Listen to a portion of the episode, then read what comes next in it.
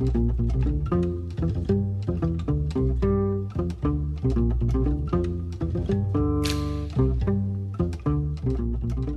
buenos días. Ustedes están sintonizando KZYX, Filo 90.7, KZYZ en Willits y en Ucaya 91.5 y en Fort Bragg en el 88.1, todos del Dial FM.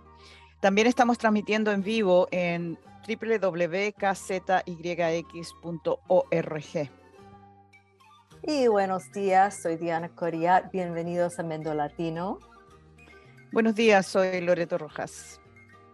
Mendo Latino es un programa radial en el cual discutimos temas sociales, culturales, políticos y más. Es una radio local con pertenencia nacional e internacional en español y bilingüe para la comunidad latina y diversa. Transmitimos el segundo y el cuarto lunes de cada mes a las 9 de la mañana. Les invitamos a visitar nuestra página de Facebook y nuestro canal de YouTube, donde pueden acceder a grabaciones de nuestros programas previos. También los pueden encontrar los programas de Mendo Latino en forma de podcast. Tiene que buscar KZYX Public Affair Podcast en todas las plataformas.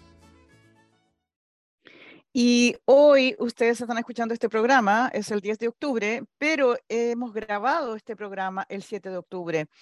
Y hoy tenemos este programa muy interesante para ustedes y para nosotras, que contamos, eh, tenemos el placer de tener con nosotras a Alicia Ivonne Estrada, quien nos hablará sobre la migración de la gente maya a los Estados Unidos, su historia, las estrategias que ellos tienen para preservar su cultura y memoria histórica. Alicia Ivonne Estrada es una profesora asociada en el Departamento de Estudios Chicanos en la Universidad Estatal de California en Northridge. Ella ha publicado sobre la diáspora maya y guatemalteca en Los Ángeles. También ha escrito sobre la literatura, cine y arte maya contemporáneos. Es coeditora de la antología crítica US Central Americans, Reconstruction, Reconstructing Memories, Struggles and Communities of Resistance, publicado por University of Arizona Press el 2017. El trabajo de Estrada también ha sido publicado en muchas revistas, libros y antologías, demasiadas para mencionarlas todas aquí. Y en estos momentos ella se encuentra escribiendo un libro sobre la diáspora maya en Los Ángeles. Desde el año 2006 Profesor Estrada colabora activamente con el programa de Radio Maya Contacto Ancestral. El programa estaba en el aire durante casi dos décadas en la estación de radio comunitaria KPFK, eh, así que somos colegas radialistas. Y también quiero mencionar que eh, Alicia Ivonne Estrada recibió su doctorado de la Universidad de California en Santa Cruz. Bienvenida a Mendo Latino.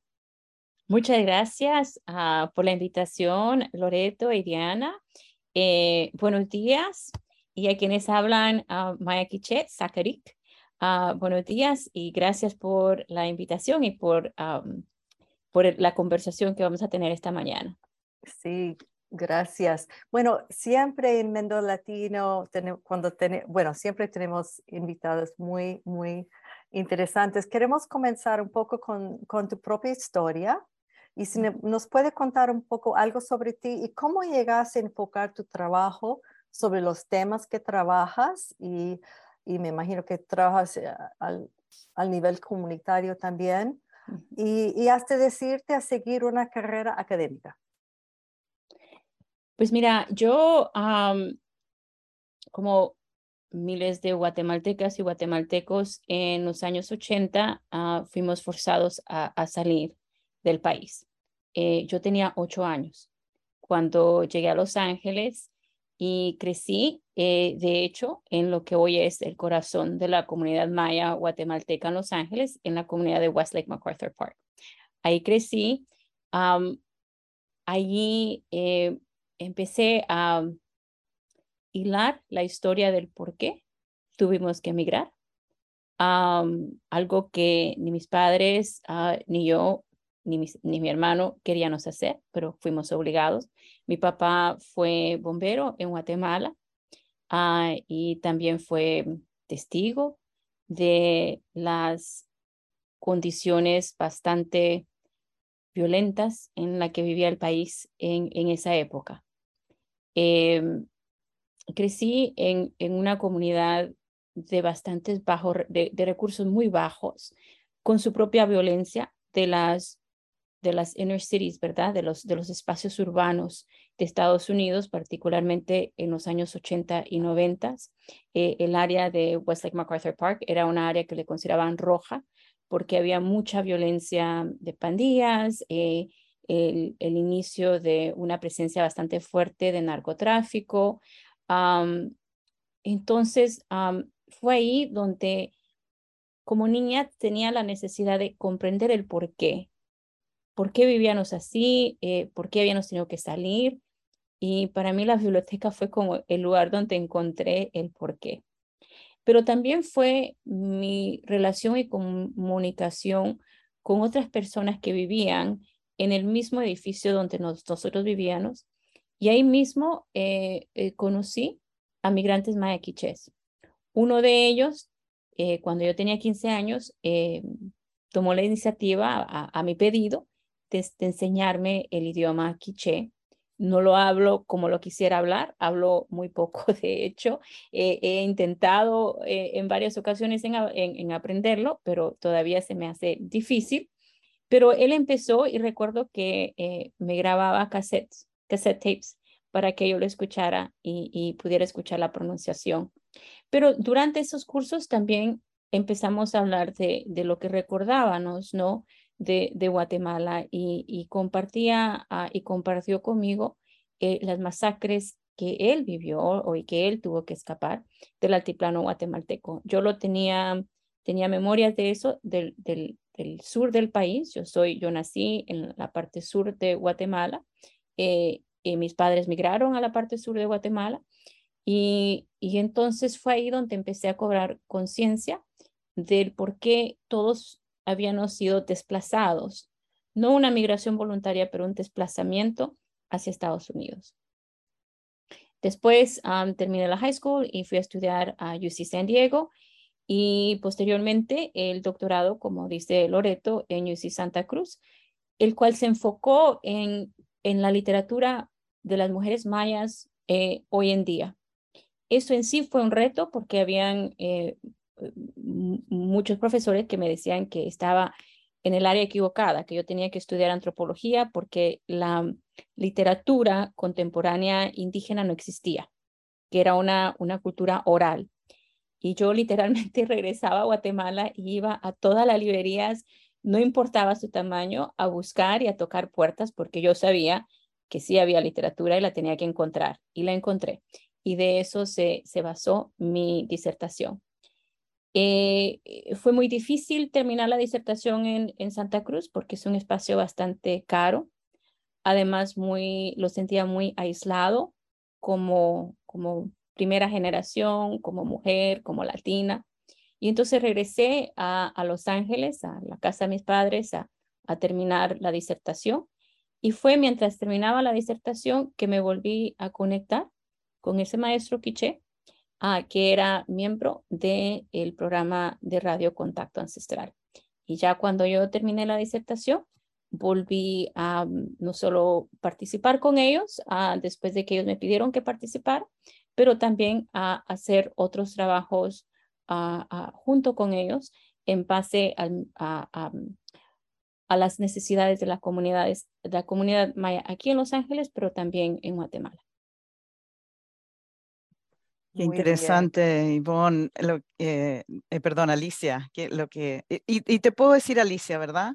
Sí, sí, sabes que uso eh, eh un paréntesis, uso ambos nombres porque cuando yo vivía en Guatemala a los ocho años, mi abuela se llamaba Alicia, mi bisabuela se llamaba Alicia, y, y entonces para no haber confusión usaban Ivonne esa es mi identidad de, de, niña en Guatemala. Ya cuando vengo acá, todo el mundo mm, pues usan el primer nombre, entonces Alicia, pero solo quienes me conocían de, del nacimiento a los ocho años eh, y en casa me dicen Ivonne, de ahí el resto de las personas, incluso mis sobrinas y sobrinos me dicen Alicia. Ay, qué interesante. Eh, algo típico de los latinos, porque a mí me pasa lo mismo, porque mi familia hay muchas Anas y pues yo uso Loreto, que es mi, mi nombre del medio, así que creo que achunté cuando dije Ivonne. Ivonne, una de las cosas que realmente a mí eh, me llama mucho la atención como inmigrante, yo soy chilena, es este concepto de que nos dicen a todos los latinos, ¿no? De esta idea de que sin importar de dónde eres, aquí te homologan. ¿Puedes explicar un poco cómo eso realmente no es justo para muchas eh, eh, comunidades y, bueno, e individuos, naturalmente? Sí, creo que, que es importante eh, reconocer de que la latinidad o hispanidad nos homogeniza y, en, y, hacer eso borra nuestras diferencias raciales, étnicas, lingüísticas incluso, ¿verdad? Y también nuestra relación con este país y, la, y, la, y las razones del por qué migramos. Eh, yo soy catedrática en el Departamento de Estudios Chicanas Chicanos. La, la, la relación de la comunidad méxico-americana, chicana-chicano en Estados Unidos, es muy diferente que digamos a la puertorriqueña. Eh, sabemos que todo lo que es el suroeste pertenecía a México y como bien dicen, han dicho desde los años 60 los activistas chicanas y chicanos, we didn't cross the border, the border crossed us, ¿verdad? La frontera nos cruzó a nosotros, nosotros no cruzamos la frontera. Entonces, esa historia de, de colonialismo, de, de, de, invasión, se podría decir, ¿no?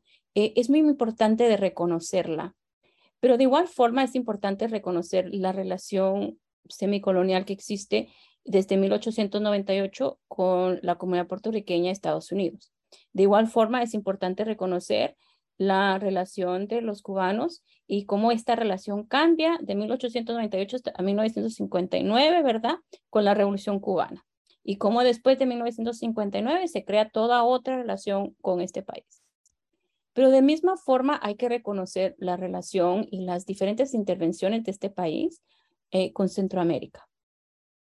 El porqué de la migración centroamericana, el porqué de la continuación de, las, de, la, de, la, de, la, de la migración centroamericana y en mi caso eh, como guatemalteca, pero también como alguien que, que, escribe acerca de Guatemala y la, la migración guatemalteca, eh, eh, entender las diferentes intervenciones y la responsabilidad también de Estados Unidos en el genocidio que sigue marcando las vidas de, los, de las comunidades mayas que están siendo expulsados de sus, de sus territorios a través de, de, de 1960 al 96, a través de políticas de masacres extensivas, de eh, de desaparición forzada, ¿verdad? Y después del 96, cuando se firman los acuerdos de paz, la violencia eh, eh, no termina, ah, porque se crean proyectos extractivistas como la, eh, proyectos de minería, de hidroeléctricas, de monocultivos, particularmente el de la palma aceitera, que es lo que está causando a que despojen a estas comunidades de la misma forma o de formas muy similares a los años 80 de sus tierras y que los obliga a migrar a Estados Unidos. Ya en Estados Unidos, las comunidades mayas, sean mayas guatemaltecas o mexicanas o comunidades indígenas, diásporas ah, ah, indígenas, las cuales son bastante eh, eh, visibles y dinámicas y que mantienen el estado de California, sea en el espacio de cultivo agrícola, o sea, en, en espacios como en Los Ángeles, en las, en las fábricas ah, donde muchos de ellos trabajan, pero en todo el país, porque muchas de las productoras de eh, procesadoras de, carnes, de pollos y de carnes, la, mayoría de quienes están trabajando ahí son migrantes indígenas. Entonces, ya estando acá, dentro de la misma comunidad hispanohablante o, latina, se confrontan con el mismo racismo o racismo que, que, que tenían que confrontar en sus países de origen, porque no hablan el castellano de una forma, uh, porque no han tenido acceso a la alfabetización, entonces quienes son los contratistas les, les, les, les explota y les abusan de otra capa, otra capa adicional a lo que a lo que a, la que los mismos migrantes eh, latinos que sí hablan español tienen, ¿verdad? Entonces hay como diferentes capas de explotación y de opresión, incluyendo la misma comunidad migrante y latinohablante o hispanohablante. Claro, yo, yo, eh, gracias por hablar de los puertorriqueños y los cubanos. Yo soy de Nueva York y em, es una ciudad que fue muy marcada por los caribeños, mucho más que por los mexicanos, centroamericanos en algún momento. Yo me acuerdo cuando en los ochentas comenzaron a llegar ola tras ola ah, migratoria de personas mexicanas, personas indígenas de muchos países. y comenzamos a escuchar muchos idiomas distintos. Y hasta el día de hoy aquí en California del Norte, te, puedo contar que durante la pandemia estamos hablando con una mujer médico, es un médico y estaba informando a la gente sobre la, la pandemia, Ah, estaban en sus autos y eran migrantes que estaban trabajando en el campo eh, con las uvas, que tenemos, vivimos aquí muy cerca de, las viñas, ¿no? Y ella nos contó, yo no podía creer porque estaba hablando con e, mucha gente en español, pero solo, pero no hablaba en español.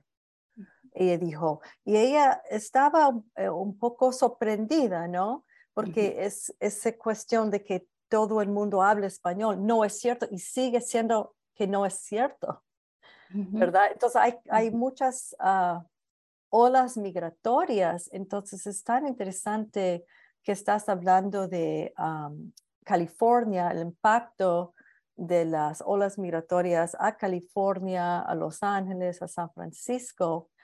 Em, yo vi en uno de tus artículos, uno de tus textos, que sin embargo la comunidad maya no es contada, es como está en el censo, son contados como guatemaltecos o mexicanos, en donde, donde estarán, ¿no? Entonces, ¿cuáles son algunas de las implicaciones de esto, de no ser contados sus cuerpos, sus experiencias en su propio país de origen, pero ahora aquí? Mira, lo que, lo que dices es importante, particularmente en relación a el, lo más alto, de el, el, punto más alto de la pandemia, porque no es solo la cuestión del idioma, pero también las historias y las relaciones de las comunidades indígenas en relación a entidades de, de salud pública.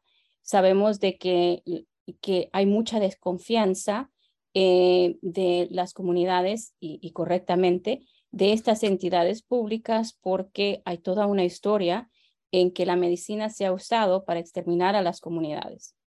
¿Verdad? Sabemos que el Tuskegee, eh, el proyecto de Tuskegee también fue trasladado a Guatemala, impactó a las comunidades guatemaltecas posteriormente a que dejaron aquí, se, fueron de aquí de Estados Unidos para continuar estos experimentos en Guatemala. Eh, el no ser contados, aparte de que borra tu identidad, y te, y te, y te mete dentro de una identidad nacional que fue impuesta, ¿verdad? Que es impuesta. Eh, también te roba de recursos y de necesidades, ¿no? Eh, en California eh, hay, San Francisco es un área con una población bastante alta de mayucatecos, pero también a las afueras de San Francisco, Oakland y otras comunidades, hay comunidades mayas guatemaltecas pero también hay comunidades ah, ah, en, el, en el valle y, no, muy, no muy lejos en Oregón y Washington de comunidades mayas, zapotecas y mixtecas que tienen una trayectoria bastante eh, eh, larga, no estamos hablando reciente, o sea, no son migraciones recientes, son migraciones que estamos hablando de, años 60, 70, mucho antes, ¿no? Entonces, lo que ha pasado es de que las necesidades específicas de estas comunidades tampoco son reconocidas por el Estado.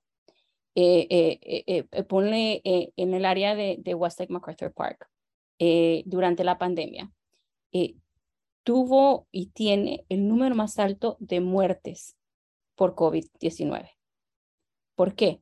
Porque aunque ellos estaban fabricando mascarillas, porque muchos trabajan no muy lejos donde están las maquilas que están fabricando uh, y, la mayoría eran trabajadores esenciales. No se les brindó los servicios en sus idiomas y tampoco no solo en sus idiomas, sino que dentro de su contexto cultural. Yo eh, la semana pasada regresé a la escuela elementaria donde, donde estudié, que está en el corazón de la, de la, de la comunidad. Me invitaron porque era eh, el Career Day, el día de, de, demostrarle a los chicos sus diferentes carreras, ¿verdad? Y, y, la importancia de representación. Y aunque la mayoría de las maestras y maestros son latinos y hablan español, en cada clase donde yo fui, yo te podría decir, estimaba, y estuve ahí 15 minutos en cada clase, pero solo por los nombres de los estudiantes, por la forma en que los estudiantes interactuaron conmigo, yo sé que por lo menos un cuarto de los estudiantes en cada clase eran estudiantes indígenas. Y aunque las maestras y los maestros tienen buenísimas intenciones y conocen lo que es el racismo, ideas todavía eh, colonizadoras de pensarte que los idiomas mayas son dialectos, por ejemplo, son reproducidos. Y esto causa un impacto a esta nueva generación. Entonces, el problema de no reconocer la existencia es parte de, toda una estructura dentro de Estados Unidos de, colonizadora, de settler colonialism, de borrar al indígena, de borrar su existencia, y para así borrar su existencia, no reconocerla y tampoco tener la responsabilidad de proveerle los recursos necesarios para sobrevivir, mientras que están siendo su trabajo y sus, y sus contribuciones, no solo laborales, pero culturales, están siendo apropiados por el Estado. Y, por entidades del Estado, pero también por entidades muchas veces eh, ONGs eh, latinas. Sí, eh, muchas gracias por explicar eso, porque realmente muchos de nosotros no nos damos cuenta lo que significa hablar de que hay estas, estos dialectos, cuando en realidad es mucho más que eso. La lengua construye una identidad y una cultura. Entonces, pero no son dialectos, ¿verdad? Son, son idiomas, o sea, son idiomas con una estructura. Y, la misma idea de decir que son dialectos crea, eh, eh, sí, lo crea ser inferior y también, mira, te voy a dar un ejemplo muy rápido, no sé cómo estamos con el tiempo, pero en una de las clases que yo fui, empecé con el poco quiche que yo hablo, empecé diciéndoles la palabra saquerac, buenos días. Son niños de cuarto y quinto año y se miraba en sus caras una vergüenza de que yo hablaba, el, que yo mencioné el idioma. Cuando yo hablé, en los 15 minutos que hablé de ellos, acerca de todas las contribuciones, y no nuevas, si vemos ancestralmente de los pueblos mayas,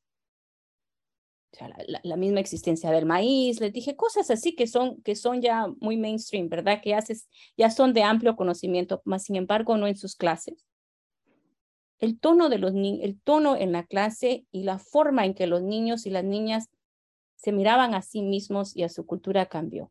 Al final, cuando les dije, ¿qué quiere decir Maltios? Levantaron la mano orgullosamente diciéndome, quiere decir gracias. O sea, es, es decir que son dialecto, decir que es un dialecto es, es una forma de mantener esa ideología colonizante que justifica la marginación y la opresión de los pueblos indígenas. Y cuéntanos un poco, porque hay, mucha, mucha gente, me imagino, que no saben. Yo, yo sí, como te dije antes, viví en Guatemala y conozco la complejidad de las lenguas mayas. Cuéntanos un poco de la variedad y cuántas, cuántas maneras de hablar hay en Guatemala, solo en Guatemala, ni hablar de México. Bueno, eh, mira, eh, en, Guatemala hay más de 20 idiomas que se hablan, ¿verdad? Mientras que el Estado los reconoce como tal y los han reconocido que hay idiomas y hay una academia de lenguas mayas que existe en Guatemala, hay todo un canon ya.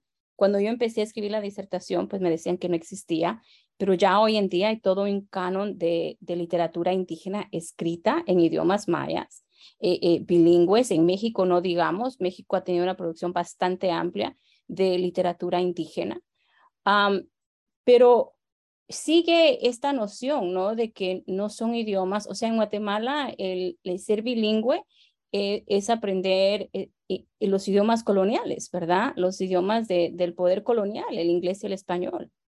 Em, en, en la comunidad, te diré, en la comunidad de Westlake, MacArthur Park, yo he conocido a familias que me dicen que sus hijos y, a chicos que solo hablan inglés y un idioma maya, porque dice, si vamos a, a, aprender un idioma colonial, pues que sea el inglés y no el español.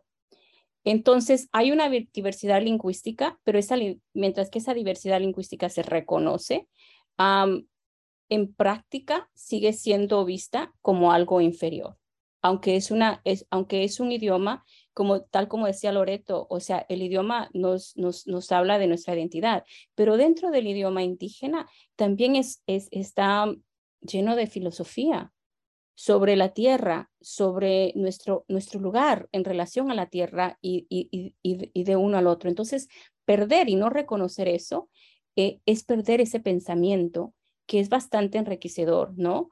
Ah, y que es bastante importante, yo diría, para el desarrollo de la humanidad porque como estamos, el desarrollo del occidente nos está llevando a la extinción de la, de la humanidad. Tengo una pregunta ah. em, relacionada a esto.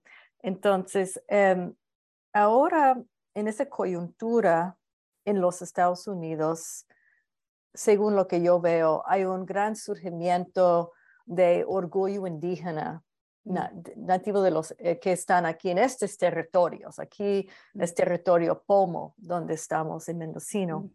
Y hay mucho movimiento de land back, ah, también eh, los reclamos ah, de los territorios indígenas. Y, y, bueno, yo sé que Los Ángeles es bastante lejos de aquí y, y no, de verdad, no sé el contexto, pero la pregunta es si tú crees que las nuevas generaciones Ah, de indígenas mayas nacidas en los Estados Unidos están em, identificados o siendo afectados también por esas olas. Por ejemplo, para dar un ejemplo, em, hay muchos lazos ahora eh, que yo conozco, que también viví en Ecuador, entre indígenas de Ecuador y indígenas de, estos territorios en el norte, y que compartan mucho ideas sobre tierra ancestral, sobre uh, extractivismo, etcétera. Eso está entre, por ejemplo, tus estudiantes. ¿Tú estás sintiendo ese tipo de identificación o resonancia? Sabes que es una buena pregunta y, y, no te tengo una respuesta muy clara, porque la verdad creo que, que está por verse definitivamente hay estudiantes, tengo ya estudiantes que ya terminaron su doctorado, ya están en universidades dando cursos. Eh, uno de ellos regresó a Guatemala y, y, estuvo en Guatemala em, trabajando con las comunidades y chiles en contra de una hidroeléctrica. Y definitivamente eh, están esos vínculos y, esa posicionalización, esa, esa, ese trabajo de solidaridad, ¿verdad? con las naciones uh, nativoamericanas. Pero regresando a los, a los chicos de las escuelas que están en estas comunidades eh, de clase trabajadora, eh, donde todavía decir una palabra en quiché, que es uno de los idiomas más, más hablados en Guatemala, aparte del español, eh, todavía lleva un sentido de, de vergüenza creo que falta. Y creo que parte de eso, de reconocer, de que el Estado reconozca su existencia, sus contribuciones, es de crear, eh, implementar dentro del sistema educativo maneras en que los chicos, y, y no solo los chicos indígenas, sino que los chicos no indígenas, ¿verdad? Empiecen a, a, a cambiar esa mentalidad colonizadora, ¿no? Eh, también te diré que he tenido la oportunidad de viajar en, otros estados donde hay, mira, hay comunidades mayas en todo Estados Unidos. He estado, he estado en los lugares donde más la gente no se imagina. Eh, eh, fui a dar una charla a Iowa y Iowa, de hecho, yo sabía que había una comunidad bastante grande porque una de las redes más grandes que hubo en Iowa, en Postville, Iowa, eh, fueron, la mayoría fueron jóvenes y familias maya cachiquel. Uh, pero mis colegas catedráticos que, que estaban a, a, a muy poco tiempo, de ahí incluso los estudiantes no tenían conocimiento. Y hay, hay veces eh, una desconexión entre las casas de estudio y las comunidades, ¿no?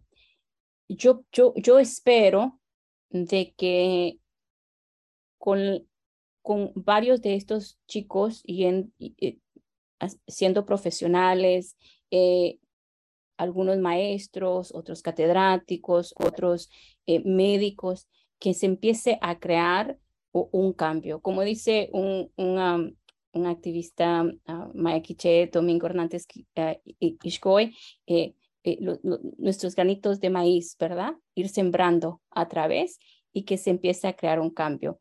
Pero se empieza a ver algo, una conciencia de esa forma, pero no al mismo nivel. Y, y, recuerda, Diana, de que estos movimientos de land back en Estados Unidos son bastante criminalizados.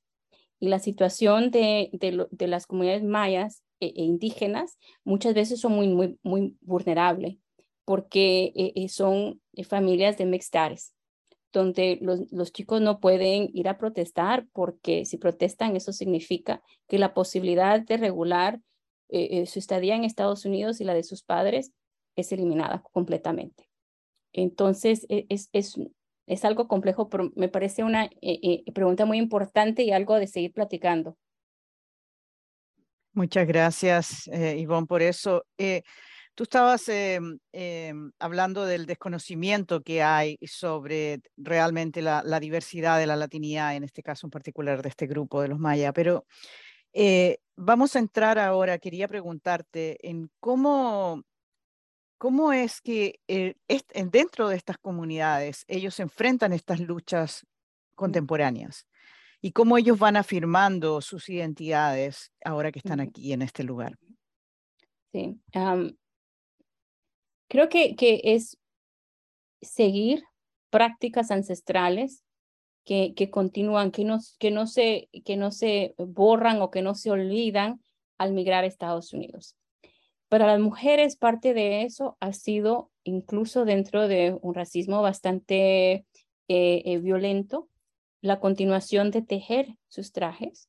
Tengo varias amigas que, que les mandan los hilos de Guatemala, que tienen sus, sus telares en diferentes partes de Estados Unidos y tejer y usar sus trajes regionales en espacios privados, pero bastante importante también en espacios públicos, donde a veces la misma comunidad latina eh, eh, les dicen eh, que, que porque los usan, que, que no les da vergüenza, que por qué mantener el retraso, pero más sin embargo, ellas reconocer la importancia de eso, no solo como algo que les identifica, pero los trajes regionales de las mujeres mayas, de las mujeres indígenas, como bien han dicho eh, eh, intelectuales eh, mayas como Irma Otsoy, estos, estos, estos trajes son textos, son textiles que son textos, que hablan acerca de su espiritualidad, acerca de su historia.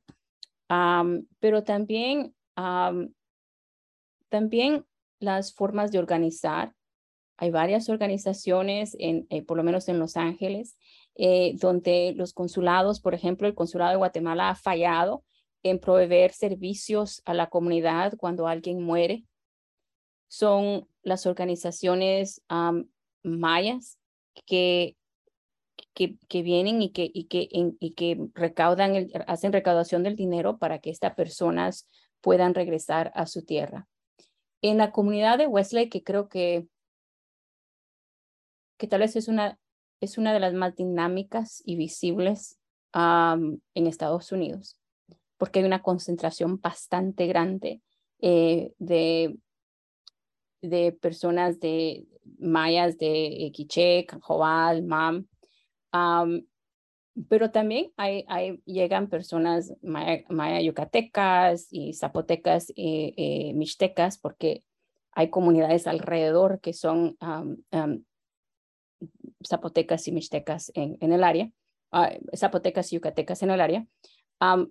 es a través también del comercio. En, en la área del Westlake hay muchas, muchas, en los últimos 20 años hay, hay muchas tiendas que hoy en día son, eh, tiendas por propietarios, mayas y venden productos de sus comunidades. Entonces, esto ayuda no solo a la comunidad en Los Ángeles, pero también a los productores pequeños en Guatemala y específicamente en Altiplano Guatemalteco.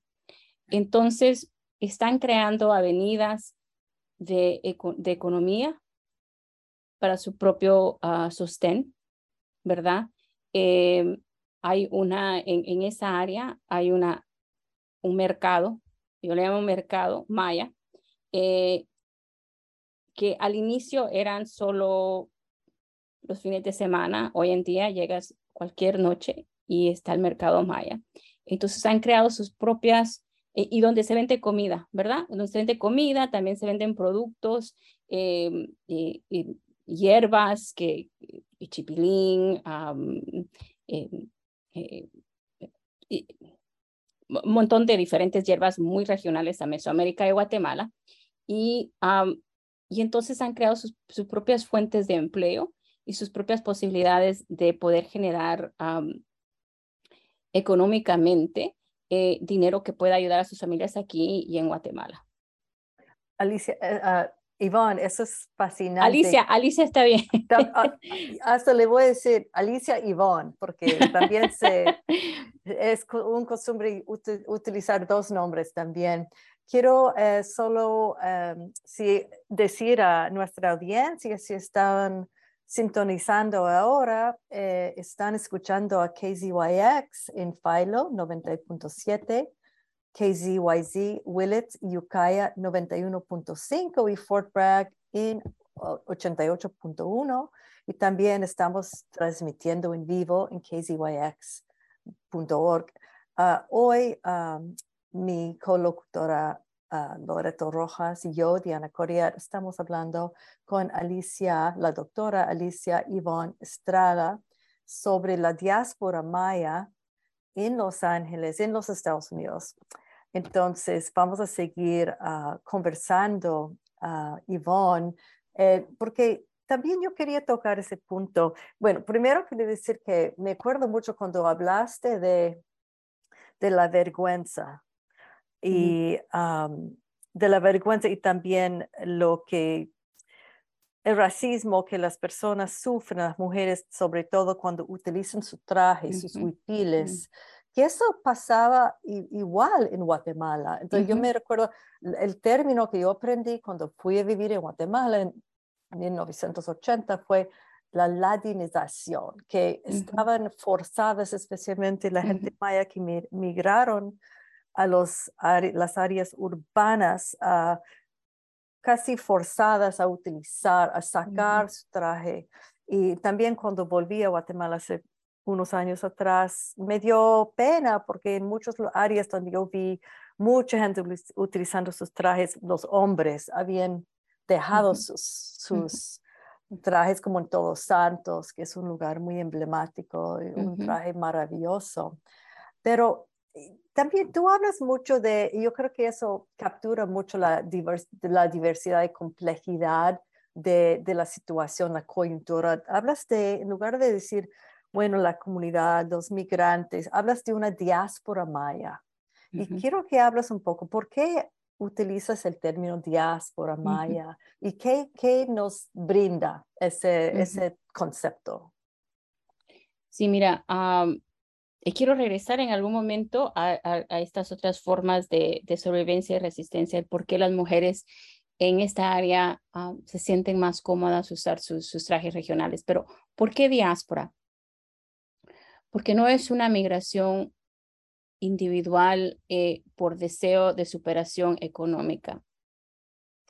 El, por qué ellos no, no pueden eh, eh, crear su propia subsistencia en Guatemala, por qué no pueden tener mejores condiciones de vida, están muy vinculados a una estructura en que intenta, ah, desde su fundación, desde el colonialismo español, ha intentado erradicarlos y, forzarlos fuera de sus territorios para poder extraer bienes de esos territorios. Entonces, para mí, la migración maya guatemalteca en particular, aunque, eh, aunque yo diría también que la migración maya, yucateca y zapoteca y mixteca de México son diásporas. Son diásporas porque son comunidades que están siendo forzadas a, salir. Y en la, en la guatemalteca en particularmente, esta, esta, esta condición es ah, a resultado de un genocidio que mientras masacres terminaron, eh, o a cierto punto han terminado porque hay ha continuado de diferentes formas y hoy en día, y fuera de, del aire, hablábamos de cómo los proyectos extractivistas, y, por proyectos extractivistas me refiero a la minería, a las hidroeléctricas que proveen eh, electricidad a países como Estados Unidos, más sin embargo en las comunidades no existe eh, eh, electricidad y cómo las minerías, por ejemplo, contaminan el agua y entonces eso ya, y, el, y, la tierra, entonces eso ya no le permiten a las comunidades poder tener sus, sus, propias cosechas. Y también eh, la, la, producción de monocultivos como eh, la, la palma aceitera. La palma aceitera que arruina completamente el, el medio ambiente, pero que también eh, todos de una forma u otra, si no tenemos conciencia de esto, somos partícipes, porque la, la, la, la palma aceitera está en todo. Estás en las galletitas que te comiste en la merienda, está, está en, la, en, el maquillaje que te pusiste antes de ir a trabajar, eh, o sea, está en todo. Y entonces es eso, o sea, no es una coincidencia que los niños que murieron, Jacqueline Cal McKean, en el 2018 y 19 de 7 años, es que chi que Felipe Gómez Alonso es MAM, en una área donde, está, donde hay eh, eh, eh, minería a cielo abierto por muchos años. Que Carlos Gregorio Hernández Vázquez, de 16 años, que muere en el 2019, era chi. O sea, estamos hablando de niños que están forzados con sus familias a salir del territorio y estas prácticas para mí son prácticas genocidas. Y por lo tanto, se habla de una diáspora, de una comunidad que es forzada a salir y que entonces crea, reconstruye su propia comunidad. Es, lo que, es una reconstrucción de sus comunidades ya en, afuera de sus territorios. Y parte de esa reconstrucción de, sus comunidades incluyen mantener una memoria histórica, reconstruir esa memoria histórica. Y en el contexto de Los Ángeles, un espacio que ha sido esencial para eso ha sido el programa de radio de Contacto Ancestral, que, se, que, que es fundado en el, en el, 2000, en el 2006. Ya, ya pronto va a cumplir a, sus 20 años. perdón, en el 2000. Sí, e, entonces e, e, es fundado por migrantes mayas que habían migrado y que miraban que la situación en, en, en, en en, Guatemala no cambiaba. Y que ellos iban a radios, iban a los periódicos y querían que, que crearan una visibilidad a, a, la forma en que se estaban masacrando a las comunidades, incluso después de la firma de los acuerdos de paz. Y nadie les importaba. Entonces, por eso ellos vieron la necesidad de crear un espacio, de luchar por un espacio, porque no fue un espacio que se los dieron, fue una lucha a, a bastante grande y bastante larga, Sigue siendo una lucha bastante larga para mantener el espacio, pero para poder contar las, las historias orales de lo que vivió la comunidad y lo que sigue viviendo la comunidad y el por qué la migración. Y es muy transnacional. Ahora que tenemos el streaming y todo, me pregunto si la audiencia, si ustedes saben, porque a veces no se sabe quién es su audiencia, quién, quién, está escuchando la gente en Los Ángeles, pero también en Guatemala. Sí, la, el programa lo bajan algunos activistas en Guatemala. De hecho, hay dos colaboradores que son activistas uh, mayas, uno es Chortí, otro es Quiché, eh, que contribuyen al programa y entonces los programas son reproducidos en radios comunitarias en, Guatemala. Eh, la lucha por la radio comunitaria en Guatemala, como bien saben, e, es, es algo también bastante grande porque el Estado han privatizado básicamente las radios y muchas de estas radios comunitarias pues son entre comillas radios piratas porque no hay manera de tener una licencia. Entonces, eh, la mayoría de las radios son comerciales y, y, son evangélicas. eh, porque son los únicos que pueden tener los recursos económicos para poder establecer estas radios. Entonces, eh, también se transmite el programa en Santa Ana, así que no solo en otra radio en línea comunitaria aquí en California, y también está pues en, los, en, Spotify, en iHeartRadio. Um, pero les, les, les, comento algo en paréntesis de esta visita con los, los niños en la escuela elementaria cuando terminé eh, eh, mi presentación con los chicos, les, les puse el intro del programa de radio. Y el programa de radio empieza diciendo Maya es. Dice Maya es cultura, Maya es ciencia, Maya es filosofía, Maya es arte. Y termina diciendo Maya es orgullo. Y esto para mucha gente, tal vez no saben y nos ha tocado que, gente, que, que ven alguna compañera con su traje regional y les dicen, ¿saben que hay una radio en Los Ángeles que se llama Maya Es? no saben el nombre, pero saben que es Maya Es y, y que habla acerca de la comunidad. Entonces, eh, eh, mientras que el espacio crea esta memoria histórica que es importante y estos vínculos transnacionales, eh, también hay entrevistas con, ah, con, comunidades indígenas en Colombia, en Chile, en Argentina, para ver las luchas ¿verdad? Ah, y, crear una colisión y para ver también las estrategias de resistencia eh, y una conciencia de estas luchas hemisféricas. Eh, también es bastante local en el sentido de que crea esta, esta, este sentido de pertenencia y de orgullo dentro de la comunidad uh, maya en, en Los Ángeles. Sí, Ivonne, y, y, otro elemento, por supuesto, que, que, es tan importante es la vestimenta. Eh, que tú querías tocar de nuevo y, que a mí también me interesa mucho, pero también quería em, que de alguna manera, eh, ya lo dijiste antes, entonces, que el, el, tejido que se presenta en la ropa, en las vestimentas de las mujeres, también es una manera de contar estas historias, ¿verdad? Y yo sé que muchas comunidades han luchado por em, defender sus diseños particulares por la producción masiva, porque de repente no se pone un poco en, en moda, se pone de moda eh, tener algunos elementos indígenas en la ropa. Y yo sé mm. que muchas comunidades mayas han luchado por impedir esta comercialización vacía de sus diseños. Eh, cuéntanos, por favor, ¿por qué eh, se ocurrido, ocurre este fenómeno que muchos varones han optado por tener una vestimenta que es más occidental, pero las mujeres han persistido y, e insisten en mantener esta tradición de su propia vestimenta. Y, dos cosas primero. Uno es de que tú sabes de que hay un grupo de mujeres tejedoras en Guatemala hoy en día eh, y abogadas mayas a, guatemaltecas que tienen un caso ante la Corte Internacional eh, precisamente porque se está creando eh, ah, eh, eh, eh, se está usurpando sus, sus diseños y luego se les está criminalizando a, por usarlos ellas mismas. Por usarlos y por venderlos, ¿verdad? Claro, porque están tratando de sacar una, lo que se dice, ¿no? Como decir, esto es original mío de una, gran, de una gran empresa de, de modas y entonces deprivan de, de, a ellas de usarlo, yo sé.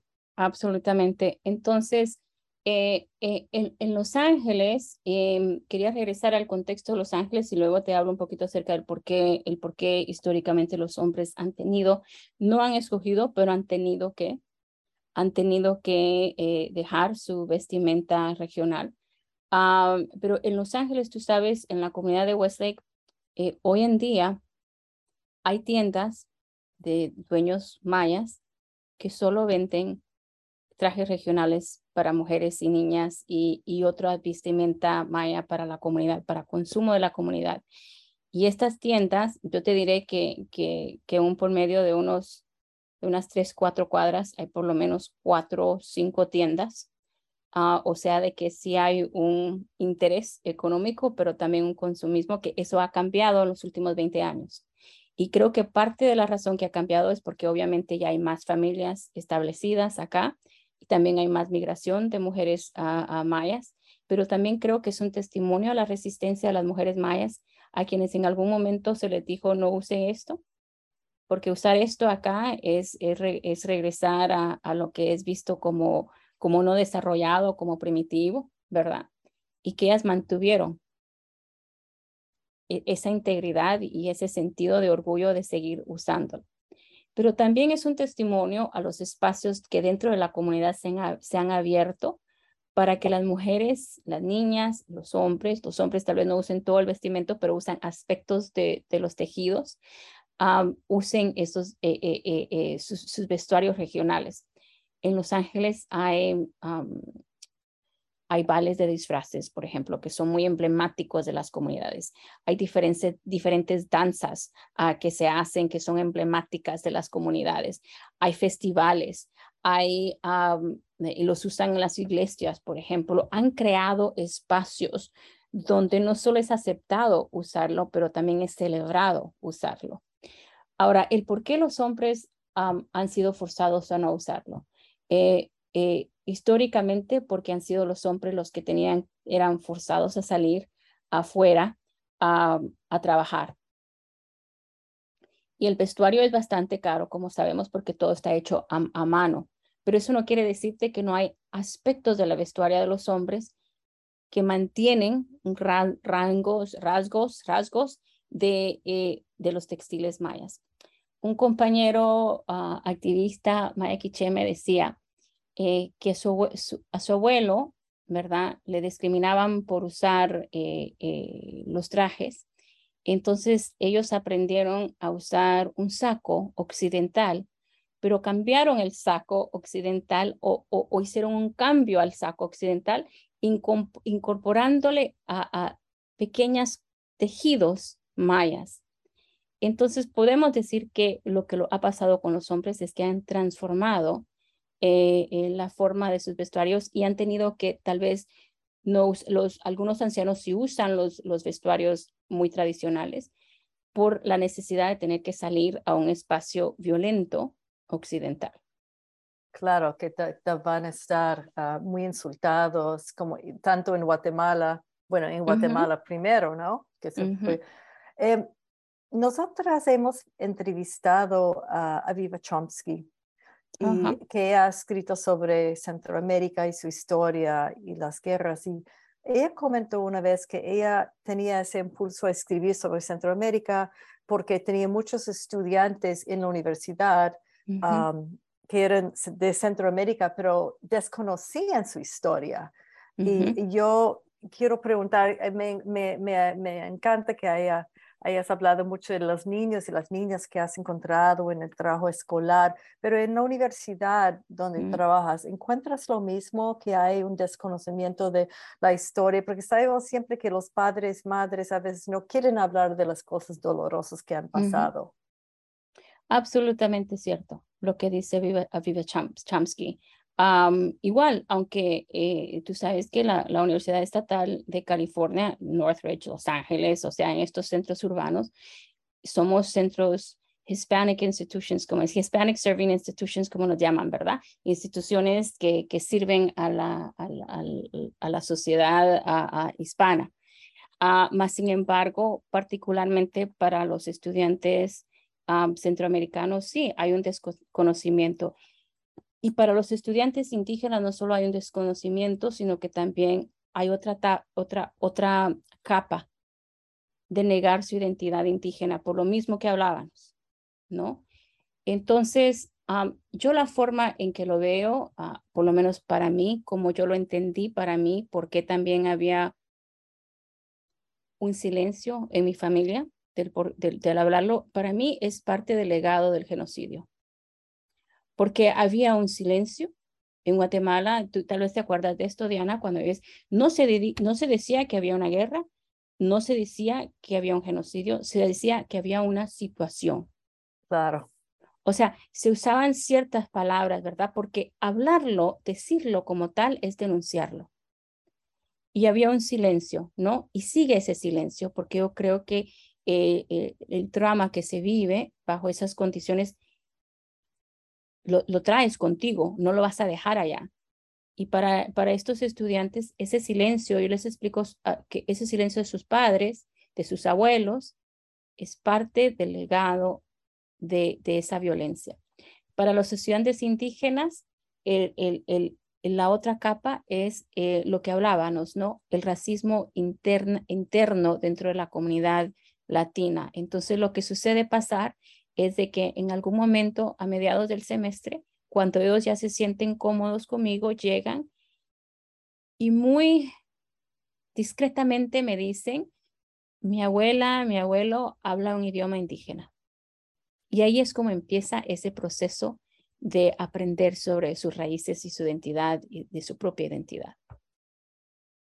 Bueno, qué, qué emocionante como hablar contigo y, y, te, te, y les felicito mucho los libros que han construido, co-construido juntas con, eh, juntos con otras mujeres mayas, otras mujeres guatemaltecas, eh, centroamericanas, que eh, creo que eso es un aporte grande hacia el conocimiento ¿no? de la historia para la gente maya y para todo, todos nosotros y, nosotras, que es necesario entender.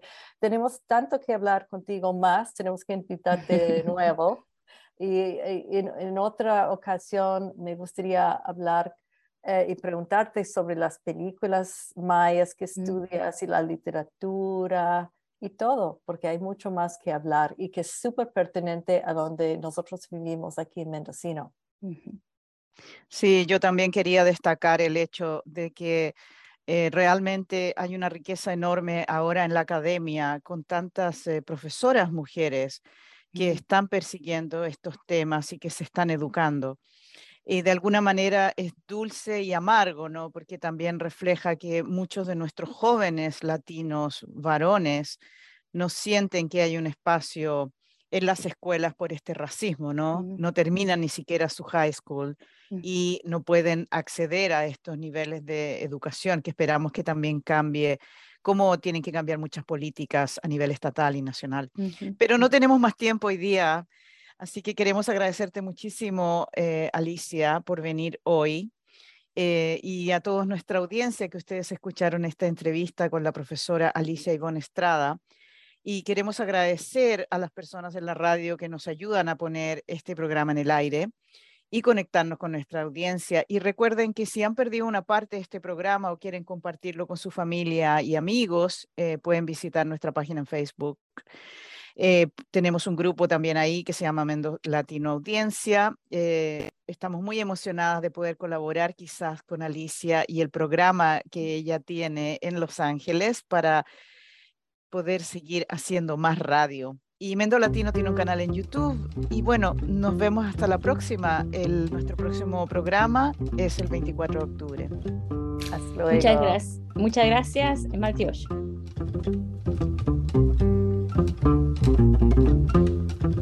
This has been a production of KZYX Philo 90.7 FM, KZYZ Willits and Ukiah 91.5 FM, and Fort Bragg at 88.1 FM, Mendocino County Public Broadcasting. You can check out our website at kzyx.org to find more content like this and consider donating by clicking the red donate button in the upper right corner. Thanks for listening.